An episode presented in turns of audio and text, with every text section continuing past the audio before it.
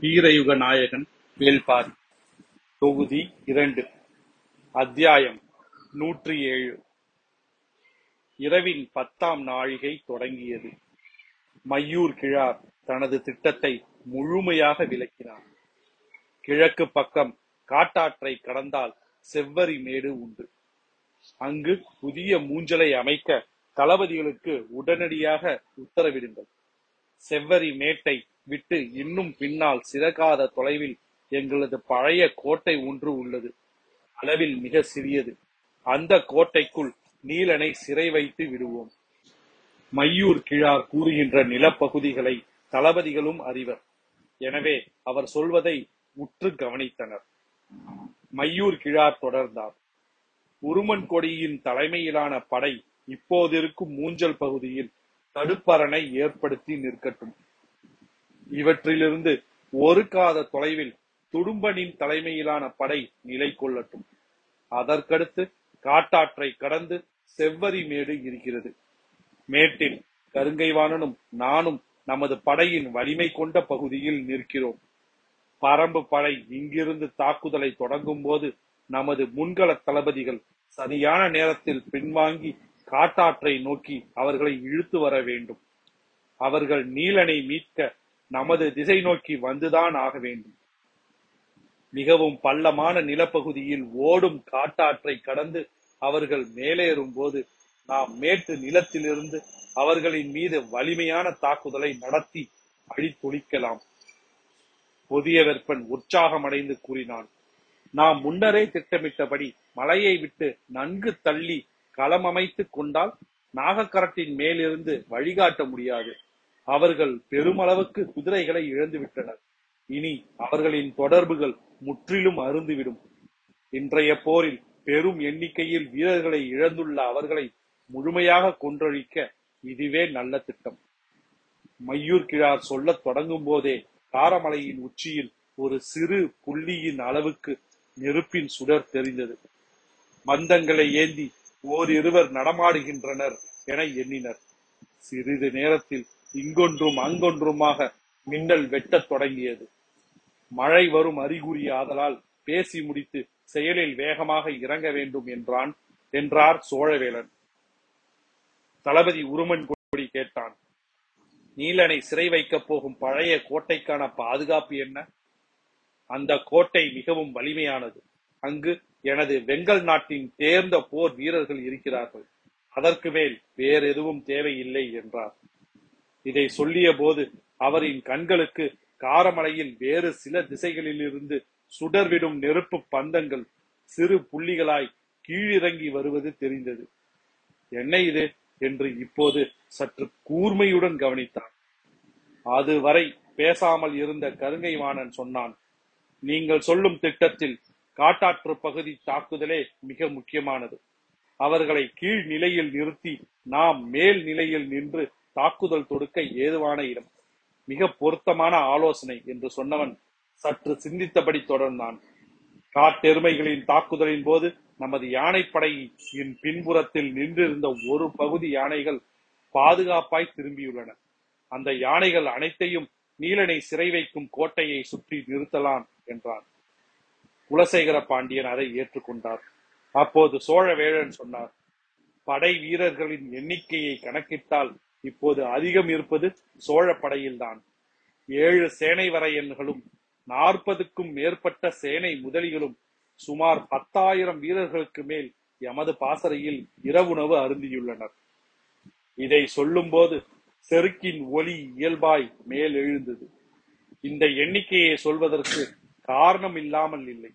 ஆனால் காரணத்தை வெளிப்படையாக சொல்லவில்லை. சோழவேளன் தொடர்ந்தான் நீங்கள் சொன்னபடி உருமன் கொடியின் தலைமையில் பண் பாண்டிய படையின் ஒரு பகுதி மூஞ்சலில் நிற்கட்டும். துடும்பனின் தலைமையில் சேரர் படையின் ஒரு பகுதி இரண்டாம் நிலையில் தடுப்பரணை ஏற்படுத்தி நிற்கட்டும். எமது முழு படையையும் செவ்வரி மேட்டின் மேற்பகுதியில் ஏற்றி நிறுத்துகிறேன். இது போக மற்ற இரு படைகளின் பகுதிகளும் செவ்வரி மேட்டில் நிற்கட்டும். இதுவரை விற்படை வாட்படை தேர்ப்படை என படை தொகுப்புக்குள் மூவந்தர்களின் வீரர்களும் இணைந்திருந்து தாக்குதல் நடத்தினர். ஆனால் முதன் முறையாக மூவேந்தர்களின் படைகளும் தனித்தனியாக அணிவகுத்து நிற்போம் என வலிமையான குரலில் சொன்னார் சோழவேழன். அதற்கு காரணம் இன்று மூஞ்சலின் மீது நடந்த தாக்குதலில் ஒருங்கிணைப்பு இல்லாததால் ஏற்பட்ட பேரிழப்புதான். குறிப்பாக புதிய வெப்பனின் உத்தரவுகள் மற்ற படையணிகளுக்கு குழப்பத்தையே உருவாக்கின. எனவே அதிக எண்ணிக்கை கொண்ட வீரர்களின் படையணியான தமது அணியை தேவையில்லாமல் இழப்புக்கு உள்ளாக்கிவிடக் கூடாது என்ற சிந்தனையோடு சோழவேழன் இதை சொன்னார். இதை வெளிப்படையா வெளிப்படையாக விவாதிக்க முடியாது. இதே காரணம் ஏற்கனவே குலசேகர பாண்டியனுக்கும் சொல்லப்பட்டு விட்டது. மூஞ்சலுக்குள் மூன்று சிறப்பு படைகளையும் ஒரே நேரத்தில் உள்ளே நுழைய ஆணையிட்டதால் தாக்குதலில் ஒருங்கிணைப்பு துளியும் இல்லாமற் போனதை அவர் அறிவார். எனவே இதை மறுத்து உரையாட அவரோ மற்ற யாருமோ ஆயத்தமாக இல்லை. எல்லோரும் திட்டத்தை ஏற்றுக்கொண்டனர். மழை சட சடவென இறங்கத் தொடங்கியது. இடியோசை காரமலையெங்கும் எதிரொலித்தது. வேந்தர்களின் தேர்கள் விரைந்து மூஞ்சலை நோக்கி சென்றன. இறந்த வீரர்களின் உடல்களை அப்புறப்படுத்தும் வேலை முடிந்தபாடில்லை. ஆனால் மழை பெய்ய தொடங்கிவிட்டதால் தங்குவதற்கு அருகில் வேறு இடம் எதுவும் இல்லை. எனவே பாதிப்படையாமல் இருக்கும் குலசேகர பாண்டியனின் கூடாரத்தில் ஐவரும் நுழைந்தனர்.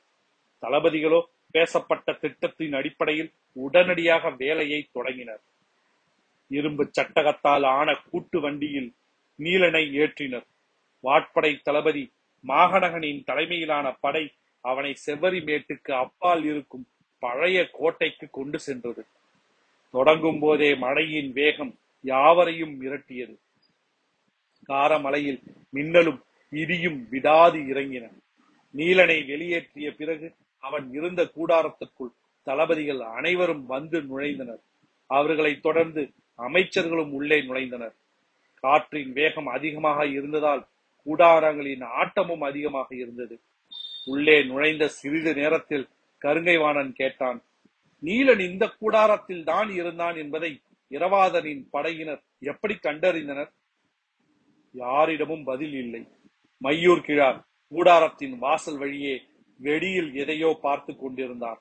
தான் கேட்பது மழையின் ஓசையால் அவரின் காதல் காதில் விழவில்லையோ என எண்ணிய கருங்கைவாணன் அவரின் தோல் தொட்டு மீண்டும் கேட்க முற்பட்ட போது மையூர் கிழார் கையை வெளியில் நீட்டி எதையோ காட்டினார். எதை காட்டுகிறார்? என தலையை நீட்டி எட்டி பார்த்தான் கருங்கைவாணன். அவனுக்கு எதுவும் தெரியவில்லை. எதை காட்டுகிறீர்கள்? என கேட்டான். அங்கே பாருங்கள் தீப்பந்தங்களை எடுத்துக்கொண்டு சிலர் மலையை விட்டு கீழ் இறங்கி வந்து கொண்டிருக்கின்றனர். ஒட்டும் மழையில் தீப்பந்தங்களை எப்படி ஏந்தி வர முடியும்? என கேட்டான். எனக்கும் விளங்கவில்லை. ஆனால் பந்தங்கள் முன்னோக்கி நகர்ந்து வந்து கொண்டிருக்கின்றன என்று சொன்னவர் பாருங்கள் பரம் மீது ஏறி நின்று பார்ப்போம் என்று கூறி உடனடியாக கூடாரத்தை விட்டு வெளியில் வந்தார். அவரை தொடர்ந்து கருங்கை வாணனும் வெளியேறினான். இருவரும் குதிரைகளில் ஏறி பாய்ந்து சென்றனர். மற்ற தளபதிகளுக்கு தலைமை தளபதிகளை தொடர்வதா அல்லது கூடாரத்துக்குள்ளே இருப்பதா என தெரியவில்லை. சரி நாமும் போவோம் என உருமன் கொடியும் துடும்பனும் அவர்களை தொடர்ந்தனர். அமைச்சர்கள் மட்டும் கூடாரத்திலேயே இருந்தனர். பாண்டிய அமைச்சன் ஆதி நந்திக்கு கருங்கைவாணன் எழுப்பியது மிக முக்கியமான கேள்வி என்றும் அதை கண்டறியவில்லை என்றால் நீலன் இருக்கப் போகும் செவ்வரி மேற்கின் பழைய கோட்டையையும் பரம்பினர் கண்டறிந்து விடுவர் என்றும் தோன்றியது. ஆனால் இதை பற்றி உரையாட தளபதிகள் யாரும் இல்லை. எல்லோரும் வெளியில் போய்விட்டனர். தளபதிகள் பரன் அடிவாரத்துக்கு வந்து சேர்ந்தனர். காற்றோடு மழை பெய்வதால் பரன் ஆடியபடி இருந்தது. மேலே ஏறுவது பாதுகாப்பானதா என ஒரு கணம் சிந்தித்தனர். மூன்று நாட்களுக்கு முன்பு வீசிய பேய் காற்றையே தாங்கிய பரன் இந்த காற்றுக்கு ஒன்றும் ஆகிவிடாது என சிந்தித்தபடியே வேக வேகமாக மேலேறினர். அவரை தொடர்ந்து கருங்கைவாணன் மேலேறினான். மற்ற இரு தளபதிகளையும் கீழேயே நிற்க சொன்னார் மையூர் கிழார். பரன் மேல் நாழிகை வட்டில் கவிழ்ந்து கிடந்தது. திசை வேழரின் குருதி முழுவதையும் மாமழை கழுவி தீர்த்தது.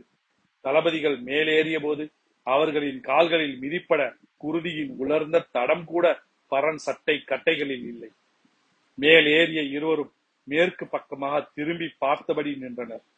கருங்கை வாணனின் கண்களுக்கு முதலில் எதுவும் தெரியவில்லை. மழை உரத்து பெய்தது. மையூர் கிழார் கை நீட்டி கத்தி சொன்னார். ஆனாலும் அவனுக்கு புலப்படவில்லை.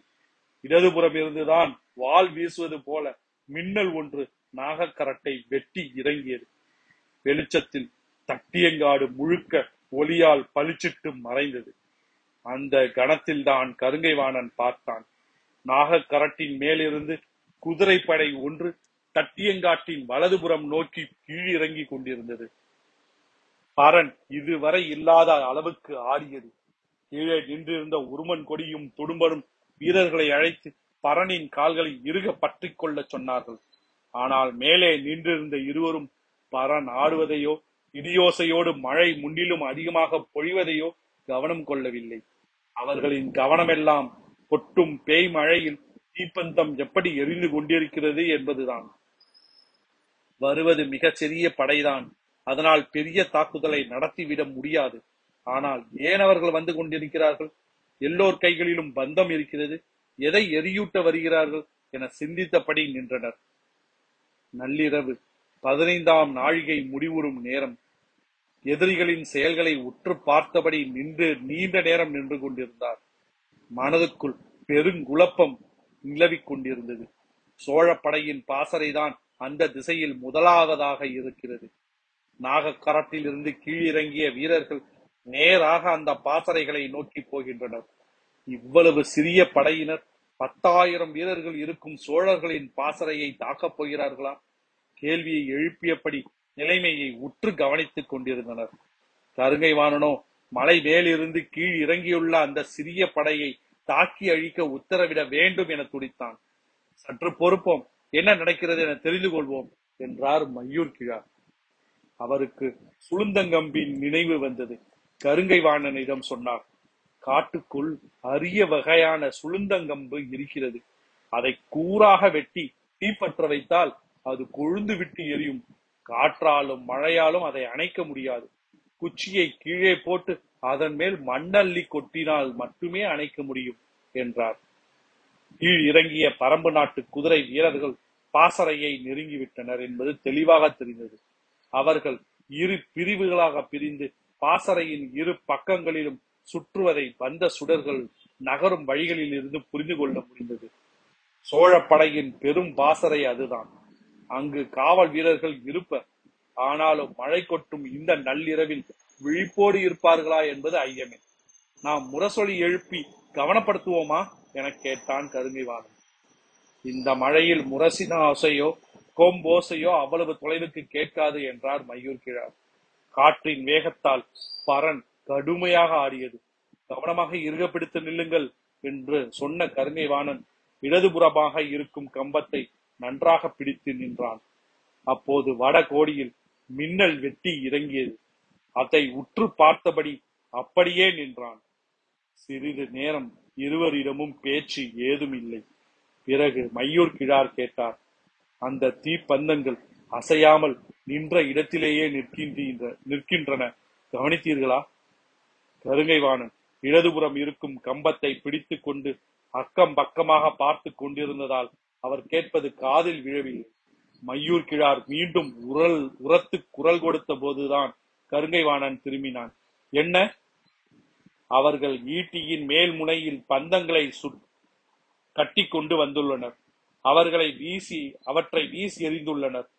ஈட்டி குத்தி நிற்கும் இடமெல்லாம் பந்தங்கள் நின்று எரிகின்றன என்றார்.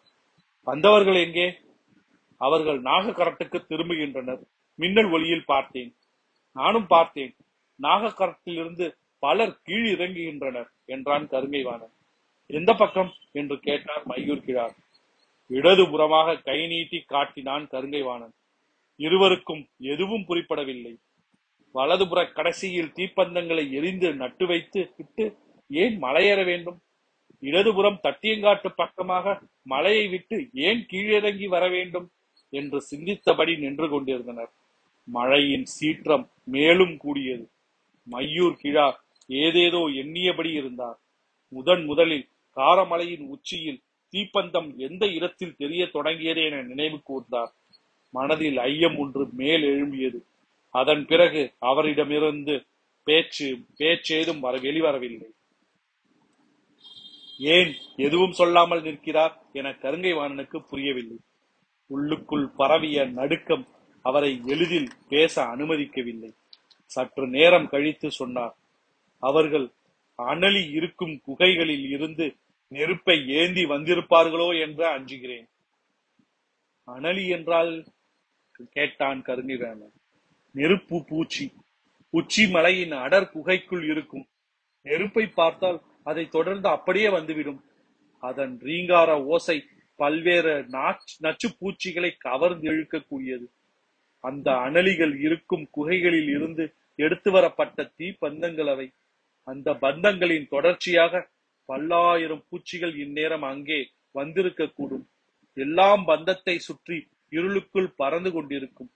அந்த இடத்தில் உயிரினங்களின் நடமாட்டம் இருப்பதை அவை அறிந்தால் கொடுந்தாக்குதலை நடத்தும் நம் வீரர்கள் பாசறையிலிருந்து வெளிவர தொடங்கியதும் அங்கு நடக்கப் போவதை என்னால் கற்பனை செய்து கூட பார்க்க முடியவில்லை.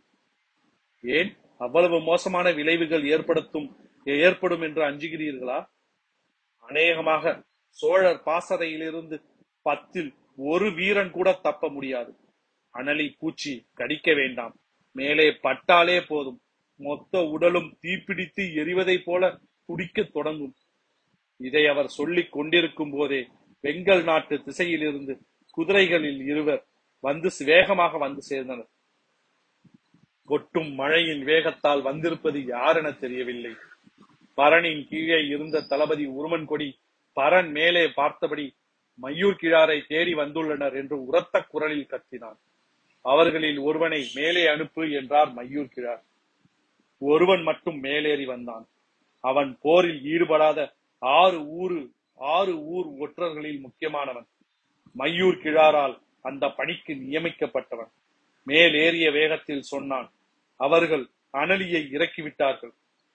அப்படித்தான் இருக்கும் என கணித்தேன். அனைவரும் உடனடியாக இந்த நிலத்தை விட்டு வெளியேறுவது நல்லது என்று சொன்னவன் அது மட்டுமல்ல பாண்டியர் படையின் பாசறையை சுற்றி எண்ணற்ற ஈட்டிகளை எரித்துள்ள எரிந்துள்ளனர். பாண்டிய வீரர்களின் பாசறை சோழப்படைக்கு கீழ்ப்புறமாக இருப்பதால் இங்கிருந்து பார்ப்பது கடினம். எனவே பரன்மேல் இருந்தவர்களுக்கு அது பற்றி தெரியவில்லை. பந்தத்துடனா? என பதற்றத்துடன் கேட்டார் மையூர் கிழார் இல்லை பந்தம் இல்லாமல் தான் ஈட்டிகளை மண்ணில் குத்தி நிற்கின்றன. வெறும் ஈட்டியை ஏன் எரிந்துள்ளனர் அதை அருகில் சென்று பார்த்தால் தான் தெரியும்.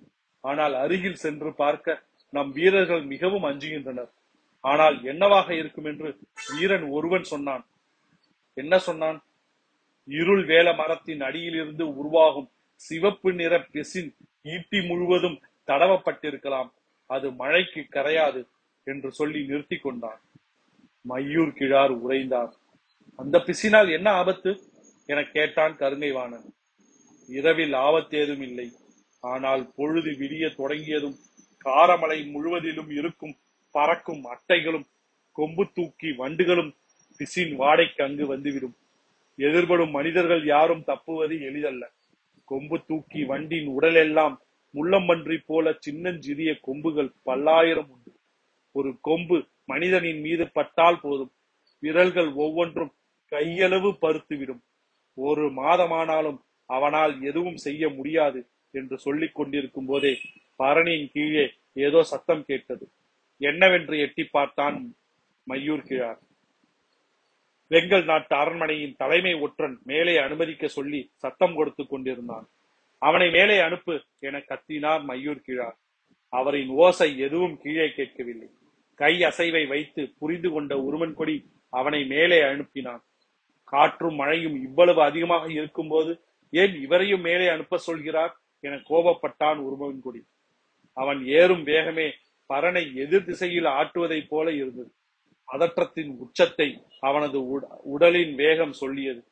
படியில் ஏறும்போதே சத்தமாக சொன்னான் பரம்பின் பன்னிரு குடிகளும் கீழ் இறங்கிவிட்டன. என்ன சொல்கிறாய்? என கேட்டார் மையூர் கிழார் ஆம் நான்கு குடிகளை தவிர பரம்பில் அடைக்கலமான பன்னிரு குடிகளும் இறங்கி தாக்க பாரி அனுமதி அளித்து விட்டான். தலைமுறை தலைமுறையாக மூவேந்தர்களின் மீதிருக்கும் பகை தீர்க்க எல்லோரும் மலையை விட்டு கீழ் இறங்கி விட்டனர் போது பேரேசு பேரோசையோடு வெட்டி இறங்கிய மின்னல் ஒளியில் மையூர் கிழாரின் முகத்தை பார்த்தான் கருங்கைவான். அதன் பிறகு அவன் வாய் திறக்கவே இல்லை. வந்தவன் சொன்னான் வெங்கல் நாட்டினர் எல்லோரும் வெளியேறிவிடுங்கள் என ஆறு ஊர்க்காரர்களிடமிருந்து செய்தி வந்துள்ளது. இனி இந்த மண்ணில் மிஞ்சப் போவது யாரும் இல்லை உயிர் பிழைத்துக் கொள்ளுங்கள் என்று பரம்பின் செய்தி பரவி கொண்டிருக்கிறது. காற்றின் வேகத்தால் தான் நாம் ஆடுகிறோமோ அல்லது உடலின் நடுக்கமோ நடுக்கமா என்ற ஐயம் எழத் தொடங்கியது. முடிவை காலம் தாழ்த்தாமல் எடுங்கள் என்று கத்தினான் இரண்டாவதாக வந்தவன். காற்றின் வேகத்தை எதிர்கொள்ள முடியாமல் பின்புறமாக திரும்பி அந்த பக்கம் இருக்கும் கம்பத்தை இறுக பற்றினார். எதிரில் வெகு தொலைவில் மூஞ்சல் தெரிந்தது. குலசேகர பாண்டியனின் கூடாரத்தின் முன் கண்ணாடி கூடுகளால் ஆன பெரு விளக்குகள் ஒளி சிந்தி கொண்டிருந்தன. பார்த்த கணத்தில் ஆபத்து புரிய தொடங்கியது. பெருங்குரலில் இலக்கை அணையுங்கள் என்று கத்தினார். மழையின் ஓசையில் பக்கத்தில் இருப்பவர்களுக்கு கூட அது கேட்கவில்லை. கடைசியாக மேல் விட மேல் ஏறியவனை விட இரு மடங்கு வேகத்தில் கீழே இறங்கினார் மையூர் கிழார். அவரை தொடர்ந்து அனைவரும் இறங்கினர். இறங்கிய வேகத்தில் குதிரையின் மேலேறி மூஞ்சலை நோக்கி விரைந்தார். மற்றவர்களும் அவரின் பின்னால் குதிரையை விரட்டி கொண்டு வந்தனர். விளக்கொலியின் அபாயத்தால் துடித்தது மையூர் கிழாரின் உடல். குதிரையை விடாது அடித்து விரட்டினார். மூஞ்சலை நெருங்கிய போதே பெருங்குரலில் கத்தினார். விளக்கை அணையுங்கள் விளக்கை அணையுங்கள். மூஞ்சலில் குலசேகர பாண்டியனின் கூடாரத்தை சுற்றி மூவேந்தர்களின் மெய்க்காவல் படை வீரர்கள் நின்றிருந்தனர். மையூர் கிழாரின் ஓசை கேட்டதும் ஏதோ ஆபத்து என்று புரிந்து கொண்டு விளக்கின் ஒளியை குறைத்தனர். முழுமையாக அணையுங்கள் என்று கத்தியபடி குதிரையை விட்டு தம்பி இறங்கினான். மெய்க்காவல் வீரன் ஏதோ சொல்ல வந்தான். ஆனால் அதை கேட்கும் நிலையில் மையூர் கிழார் இல்லை. இறங்கிய வேகத்தில் அருகில் இருந்த ஈட்டியை எடுத்து விளக்குகளின் கண்ணாடிகளை அடித்து நொறுக்கினான். விளக்கொலி முழு முற்றாக விழுந்து அணைந்தது. கன நேரத்தில் என்ன நடக்கிறது என புரிந்து கொள்வதற்குள் எங்கும் இருள் சூழ்ந்தது. மெய்க்காவல் தளபதி ஏதோ தவறு நடக்கப் போகிறது என மையூர் கிழாரை நோக்கி குரல் உயர்த்தி நெருங்கி வரும்போது கருங்கைவாணன் கத்திக்கொண்டே வந்து சேர்ந்தான். அவனது குரல் கேட்டுத்தான் வீரர்கள் அமைதியாயினர். கூடாரத்துக்குள் நுழைய அனுமதி கேட்பதற்கெல்லாம் நேரமில்லை. திரையை விலக்கி சட்டென உள்ளே நுழைந்தார் மையூர் கிழார். அவரை தொடர்ந்து கருங்கைவாணனும் உள்ளே நுழைந்தான். அனுமதி ஏதுமின்றி மேலெல்லாம் கொட்டும் மழை நீரோடு அப்படியே உள்ளே நுழைந்துள்ள இருவரையும் பார்த்த கன நேரத்தில் வேந்தர்களின் முகங்கள் இறுங்கின இறுகின. பேரரசே உடனடியாக விளக்கை அணைக்க உத்தரவிடுங்கள் என்றார் மையூர் கிழார். கூடாரத்துக்குள் இருக்கும் விளக்கை ஏன் அணைக்க வேண்டும் என கேட்டார் சோழவேழன். விளக்கத்தை பிறகு சொல்கிறேன் ஒரு கணம் காலம் தாழ்த்தினால் கூட நாம் பேர் ஆபத்தில் சிக்கிக் கொள்வோம் என்று கத்தினார். ஆபத்தை உணர்ந்த குலசேகர பாண்டியன் விளக்கை அணையுங்கள் என்றார். உள்ளே வேந்தர் குடும்பத்தை சார்ந்த ஐவர் மட்டுமே இருந்தனர். மையூர் கிழாரும் கருங்கை வாணனும் உள்ளே நுழைந்துள்ளனர். இருவரும் பாண்டிய நாட்டு சேர்ந்தவர்கள். இந்நிலையில் விளக்கை முற்றிலுமாக அணைக்க சொல்வதில் பாண்டியனின் சதி ஏதும் இருக்குமோ என்ற ஐயத்தில் தளபதி உச்ச உசகந்தனை உள்ளே வர சொல் என கத்தினார் சோழவேலன் தேர்ப்படை தளபதி தேர்ப்படைக்கு தலைமை தாங்கிய சோழர் தளபதி பெருகாலன் கொல்லப்பட்ட பிறகு உசகந்தனிடம் அந்த பொறுப்பு ஒப்படைக்கப்பட்டுள்ளது. சோழ வேளனின் உரத்த குரல் வெளியில் நிற்கும் உருசந்தனுக்கு கேட்டது. விளக்கை அணைக்கும் கணத்தில் அவன் உள்ளே நுழைந்தான். துடுமன் எங்கே? என கத்தினான் உதயஞ்சேரல் உள்ளே வந்துவிட்டேன் பேரரசே என கூறியபடியே உள்ளே நுழைந்தான். ஆனால் யார் எங்கு இருக்கிறார் என்று எதுவும் தெரியவில்லை. மழையின் பேரோசையும் நம்பிக்கையின்மை உருவாக்கிய அச்சமும் கூடாரம் முழுக்க நிரம்பியிருந்தன. போரின் நெருக்கடி உருவாக்கியுள்ள நம்பகமின்மையை சேரனும் சோழனும் கன நேரத்தில் வெளிப்படுத்தினர். குலசேகர பாண்டியனின் அதிர்ந்த முகத்தை பார்க்க துளியளவும் வெளிச்சம் இல்லை. மூவேந்தர்களும் முழுமையான இருளுக்குள் முகமற்று இருந்தனர். எதை நோக்கி கேள்வி எழுப்புவது? என தயங்கியபடியே கேட்டார் குலசேகர பாண்டியன். விளக்கை அணைத்துவிட்டு பேசும் அளவுக்கு அப்படி என்ன ஆபத்து வந்துவிட்டது? எதிரிகள் அனலி பூச்சிகளை மலை உச்சி குகைகளிலிருந்து தரைக்கு கொண்டு வந்து விட்டார்கள் பேரரசை. சொல்லி முடிக்கும் முன் உதியஞ்சேரலின் குரல் வெடித்து வந்தது. பதற்றத்தின் உச்சத்தில் அவன் கேட்ட கேள்வியும் அதற்கு மையூர் கிழார் சொன்ன பதிலும் அவையை நடுங்கச் செய்தன. அனலியை பற்றி நன்கு அறிந்தவன் சேரன். எனவே அந்த பெயர் கேட்டவுடன் துடித்து போனான். இறுதியா கேட்டான் எந்த திசையில் கீழிறக்கி இருக்கிறார்கள் சோழர் படையின் பாசறையை சுற்றி சொல்லும் வரை இந்த அவையில் அது உருவாக்கப் போகும் விபரீதத்தை மையூர் கிழார் சிந்திக்கவில்லை. உதியஞ்சேரலும் மையூர் கிழாரும் வெளிப்படுத்திய பதற்றம் இப்போது செங்கன சோழனுக்கும் சோழ வேழனுக்கும் பரவியது. எம் போர் வீரர்களின் பாசறை ஆபத்தில் மாட்டிக்கொண்டதா? செங்கன சோழனின் கேள்விக்கு யாரும் பதில் சொல்லவில்லை. எங்கு நிற்கிறீர்கள்? மையூர் கிழாரே பதில் சொல்லுங்கள் என இருட்டுக்குள் கத்தினான் செங்கன சோழன். பதற்றமடைய வேண்டாம் பேரரசே இரவில் வீரர்கள் யாரும் வெளிவராமல் கூடாரத்துக்குள்ளே இருக்க வேண்டும். பொழுது நன்றாக விடிந்து கதிரவன் ஒளி காய்ந்து இறங்கும் வரை அனலி ஆற்றலோடு இருக்கும். உச்சி வெயில் ஏறிய பிறகு அதன் வேகம் குறையும். ஆனால் அதுவரை வீரர்கள் யாரும் கூடாரத்தை விட்டு வெளிவரக் கூடாது என்றான். இரவின் இறுதி ஐந்து நாழிகையிலேயே பாசறையில் வேலைகள் முழுமையாக தொடங்கிவிடுமே. பொழுது விடிய தொடங்கும் போதே எல்லா வீரர்களும் கூடாரம் விட்டு வெளியில் வந்து விடுவார்களே. ஆம் அதை தடுப்பது எப்படி என்று உடனடியாக சிந்திக்க வேண்டும் என்று சொல்லிய வேகத்தில் மையூர் கிழார் சொன்னார். பேரரசே இதே போன்றதோர் ஆ பாண்டிய ஆபத்து பாண்டிய படையின் பாசறைக்கும் நிகழ்ந்துள்ளது. என்ன சொல்கிறாய் நீ? என்ற அடிக்குரலில் இருந்து வெளிவந்தன குலசேகர பாண்டியனின் சொற்கள். ஆம் பேரரசே இருள் வேல மரத்தின் சிவப்பு நிற பிசின் தடவிய ஈட்டியை நம் வீரர்கள் தங்கியுள்ள பாசறைக்கு சுற்றி எரிந்துள்ளன பொழுது விடிந்தால் காரமலை முழுவதிலும் இருக்கும் பறக்கும் அட்டைகளும் கொம்பு தூக்கி வண்டுகளும் பிசின் வாடைக்கு கீழ் இறங்கிவிடும். அதன் பிறகு எதிர்ப்படும் மனிதர்கள் கடுந்தாக்குதலில் மாட்டிக்கொள்வார்கள். பதற்றத்தின் உச்சிக்கு போனான் புதிய விற்பன் என்ன சொல்கிறீர் மயூர் கிழாரே? நம் வீரர்களை காக்க என்ன வழி? விடிவதற்குள் வீரர்கள் அனைவரையும் பாசறைக்குள் இருந்து வெளியேற்ற வேண்டும். சொல்லிக்கொண்டே இருக்கும் போதுதான் தான் பேசப்படும் சொற்கள் எவ்வளவு பெரிய சிக்கலை உருவாக்கப் போகின்றன என்பதை மையூர் கிழாரால் சிந்திக்க முடிந்தது. சோழர்களின் பாசறையும் பாண்டியர்களின் பாசறையும் ஒரு காத இடைவெளியில் தான் இருக்கின்றன. இங்கு இரவோடு இரவாக வீரர்கள் வெளியேறினால் அது ஏற்படுத்தும் ஓசை சோழர்களின் பாசறைக்கு நன்கு கேட்கும். அரவங்கேட்டு ஒரு வீர் வீரன் பார்த்தால் போதும். ஏதோ ஆபத்து அதனால்தான் பாண்டிய வீரர்கள் பாசறையை விட்டு வெளியேறுகிறார்கள் என நினைத்து கன நேரத்தில் மொத்த வீரர்களும் வெளியேறுவார்கள். அந்நிலை ஏற்பட்டால் அனலி பூச்சிகளுக்கு மிஞ்சப் போவது யாரும் இல்லை. பேரரசரின் கூடாரத்தை விட்டு வெளியில் நின்றிருந்தான் உருமன்கொடி அவன் அருகில் அடுத்த நிலை தளபதிகளும் மெய்காப்பாளர்களும் நின்றிருந்தனர். கொட்டும் மழையின் ஓசையை விஞ்சி வெளியில் கேட்டது கூடாரத்துக்குள் வேந்தர்கள் பேசிக்கொள்ளும் ஓசை. வெளியில் நிற்கும் மெய்க்காவல் படை தளபதிகளுக்கு என்ன செய்வதென்று புரியவில்லை. விளக்குகள் முற்றிலும் அணைக்கப்பட்ட இருளுக்குள் வேந்தர்கள் மிகுந்த சினத்தோடு உரையாடிக் கொண்டிரு உரையாடிக் கொண்டிருக்கின்றனர். அது ஆபத்தை ஏற்படுத்தி விடும் என அஞ்சினர். ஆனால் அரச உத்தரவின்றி உள்ளே போக முடியாது.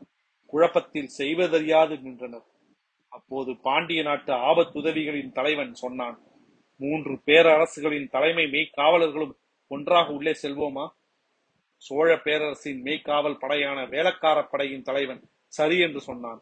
ஆனால் சேர மன்னனின் மெய்க்காவல் படையான காக்கு வீரர்களின் படைத்தலைவனிடமிருந்து மட்டும் பதில் வரவில்லை. காலம் கடந்து கொண்டிருந்தது. அப்போது பாண்டிய நாட்டு ஆபத்துதவி ஆபத்துதவிகளின் தலைவன் மீண்டும் கேட்டான் ஏன் நீங்கள் மட்டும் பேசாமல் இருக்கிறீர்கள்? தட்டியங்காட்டை பார்த்தபடி நின்று கொண்டிருந்த காக்கு வீரர்களின் படைத்தலைவன் சொன்னான் தட்டியங்காட்டை நோக்கி உற்று பாருங்கள். அவன் சொன்னதும் அந்த திசை நோக்கி அனைவரும் உற்று பார்த்தனர். கொட்டும் மழையில் இரவின் இருளுக்குள் இருந்து எதுவும் புலப்படவில்லை. ஒன்றுமில்லையே என்று சொல்லியபடி இடதுபுறமாக திரும்பும்போது நீலமாய் பிளந்து இறங்கிய அடர் மஞ்சள் மின்னல் ஒளியில் தட்டியங்காடு முழுவதும் ஒளிர்ந்தது. அவ்வளவு நேரமும் தங்கள் தளபதிகள் நின்றிருந்த பரணின் மேல் வீரர்கள் சிலர் ஈட்டி ஏந்தி நின்றிருந்தனர். அதன் அடிவாரத்திலிருந்து ஆவேசமிக்க பரம்பு வீரர்கள் பாய்ந்து வந்து கொண்டிருந்தனர். எதிரிகள் வந்து கொண்டிருக்கிறார்கள் என்று மெய்காப்பாளர்கள் பேரோசை எழுப்பிய போதுதான் கூடாரத்துக்குள் இருந்தவர்களுக்கு ஆபத்து புரிய தொடங்கியது.